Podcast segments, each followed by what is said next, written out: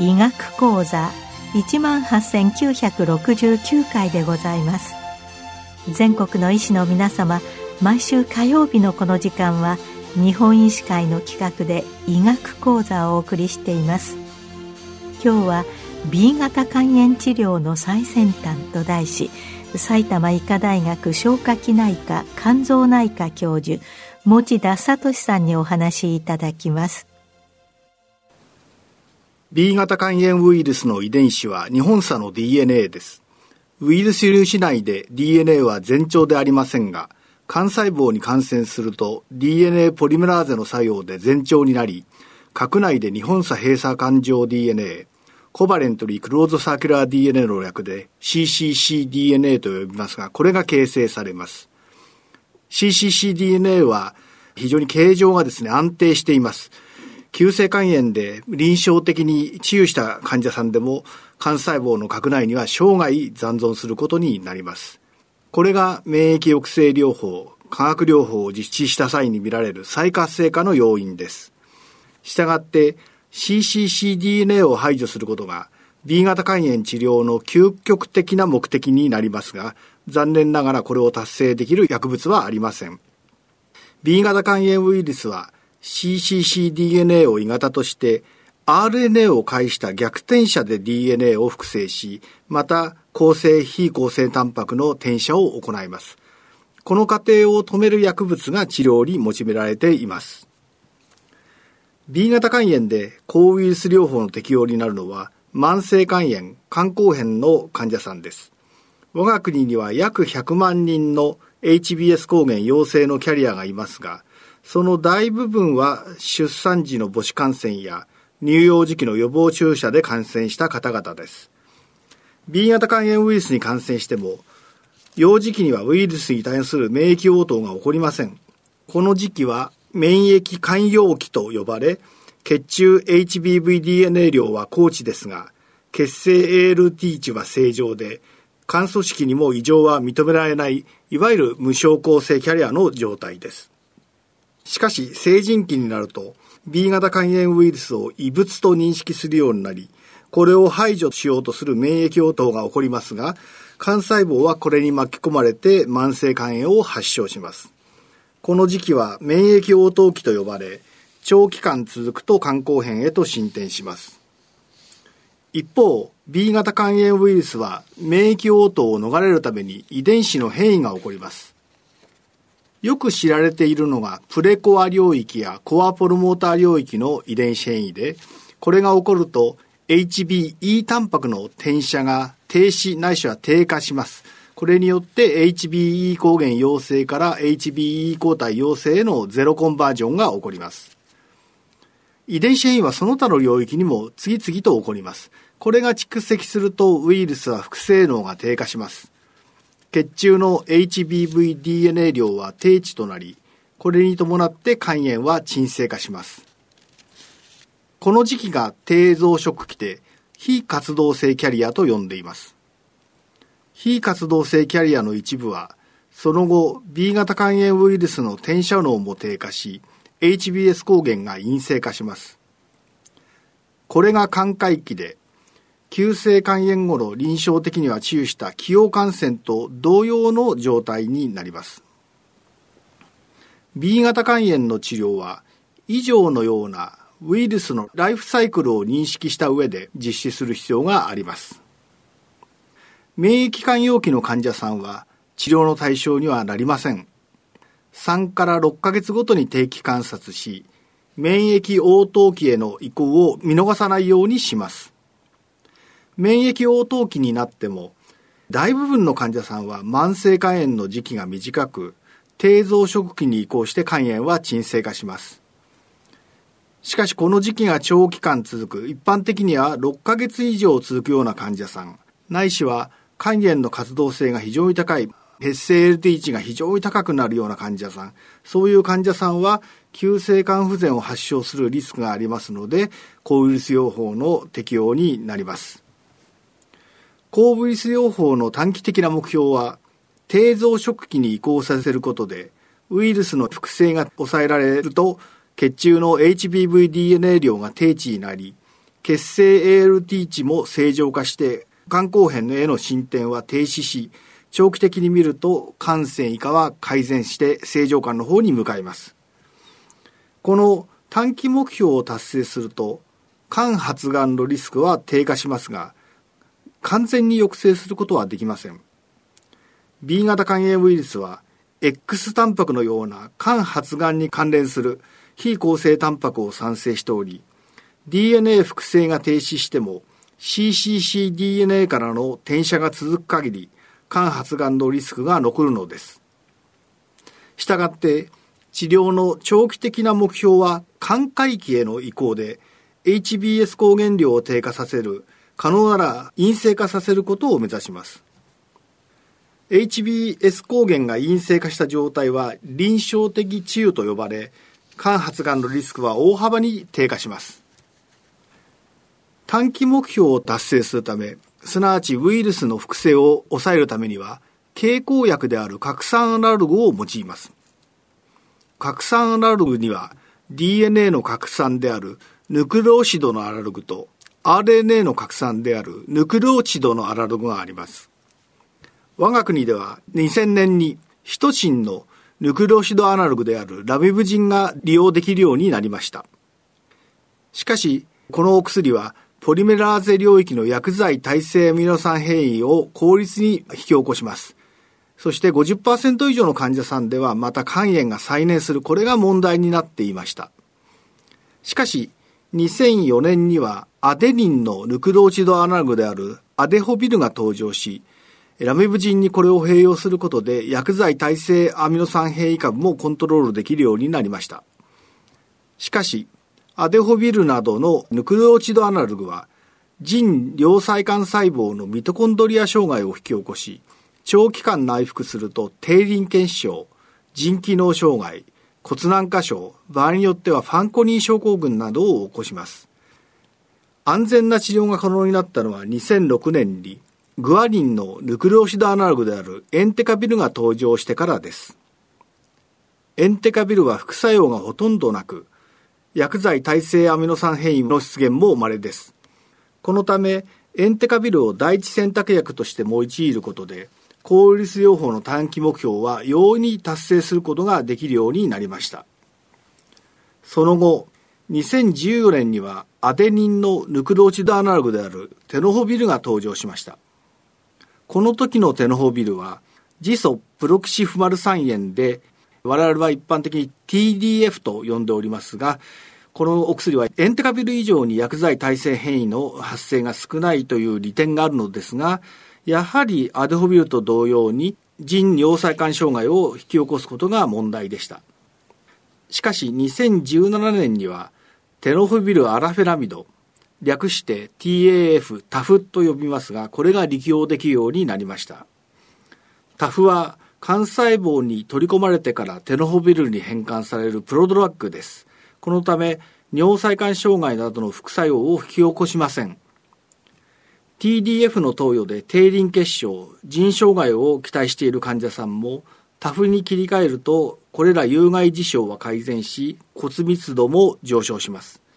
このため、現在では、ヌクローシドアナログであるエンテカビル、ないし、ヌクローチドアナログであるタフのいずれかを第一選択薬として用いています。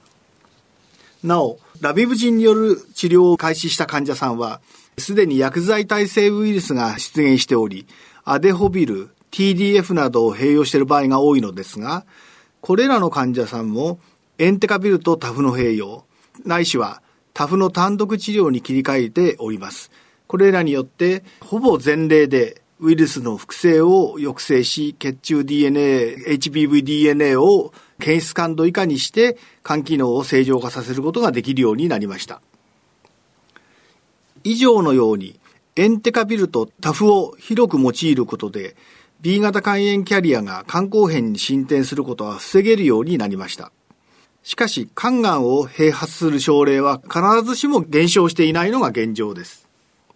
これは先ほどお話ししたように CCCDNA からの転写が抑制されていないためであり、そのサロゲードマーカーである HBS 抗原量を低下させる治療法が肝発がんの抑制のためには必要です。この目的で用いられるのがペグインターフェロンです。ペグインターフェロンは高分子物質であるポリエチレングリコードを結合したインターフェロンアルファ製剤で血中半減期が長いことから週1回の投与で効果を発揮します。適用は慢性肝炎のみであり、肝硬変症例に用いることはできません。前例で HBS 抗原量が低下するわけではありませんが、HBE 抗原陽性例がゼロコンバージョンを達成したり、HBE 抗体陽性例が HBS 抗原量が低下して寛解期に移行する場合もあります。なお最近多く試みられているのはアドオン療法です。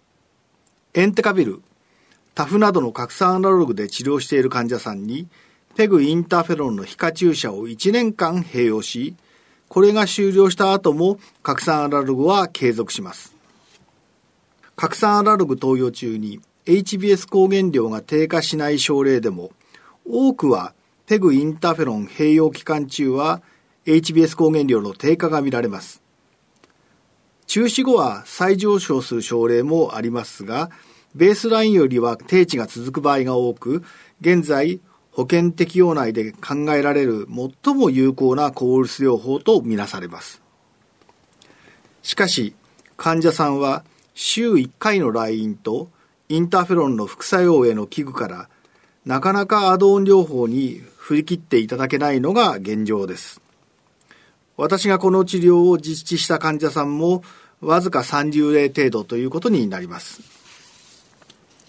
なお、私たちの施設では単独療法、ペグインターフェロンとのアドオン療法のいずれでも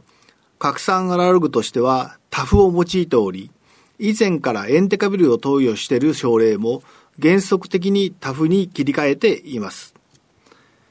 私たちの前向き研究では、エンテカビルをタフに切り替える、その前後での HBS 抗原量の低下量を比較すると、その程度はペグインターフェロンを投与した場合に比較すると軽度ではありますが、タフ投与期間中がエンテカビル投与期間中に比べて優位に低下量が多いことが明らかになりました。また、最近ではエンテカビル投与例に比較して TDF 投与例では累積発がん率が低いことも報告されております。これらの成績から、タフ投与例も TDF 投与例と同様にエンテカビル投与例よりも肝発がん抑制効果が高いことを期待してタフを優先的に用いております。ただこのことは今後大規模な臨床試験を日本でも行うことによって明確にする必要があります。以上のように、免疫応答器のキャリアが治療対象ですが、日本肝臓学会のガイドラインでは、肝疾患の進展度、HBDNA 量及び ALT 値を指標に治療適用を決定することになっています。慢性肝炎の場合、HBVDNA 量が2000単位以上、数 ALT 値が31単位以上でペグインターフェロンないし核酸アナログを開始します。一方、肝硬変の場合は、血清 HBVDNA が検出される症例では、ALT 値を問わず拡散アナログを開始することになっています。いずれの場合も、HBE 抗原が陽性、陰性を問わず治療を開始する必要があります。また、拡散アナログとしては、エンテカピル、TDF、タフの酸製剤が第一選択薬としてガイドラインに掲載されています。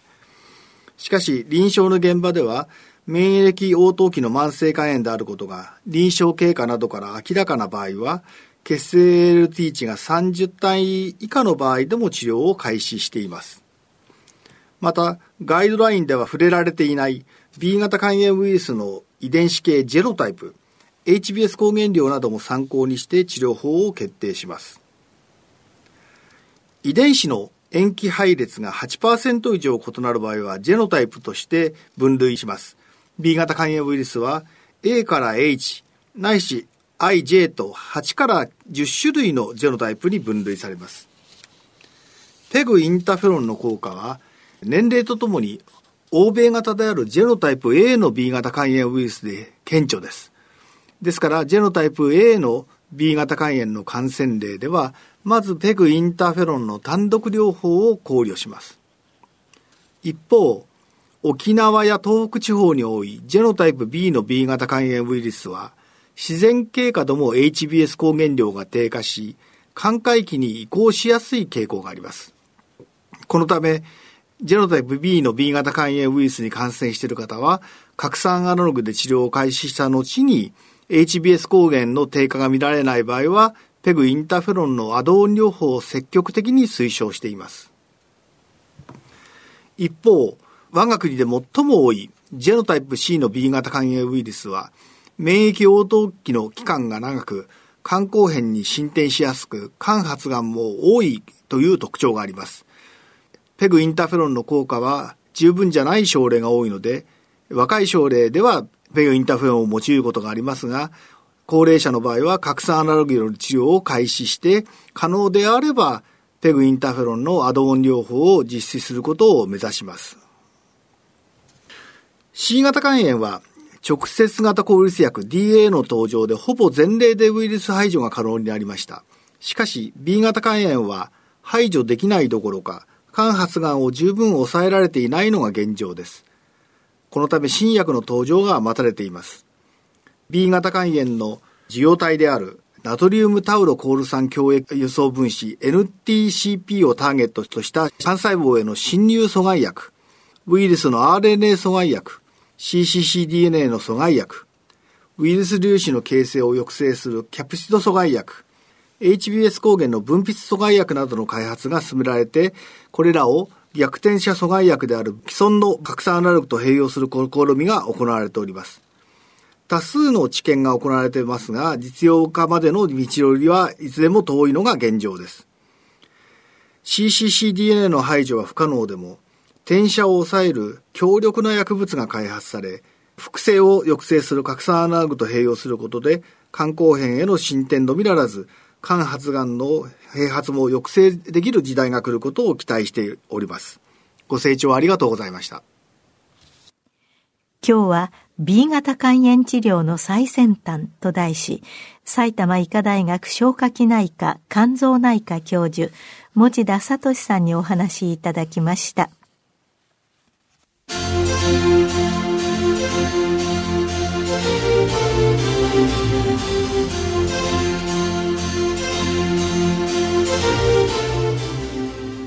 それではこれで日本医師会の企画でお送りいたしました医学講座を終わります。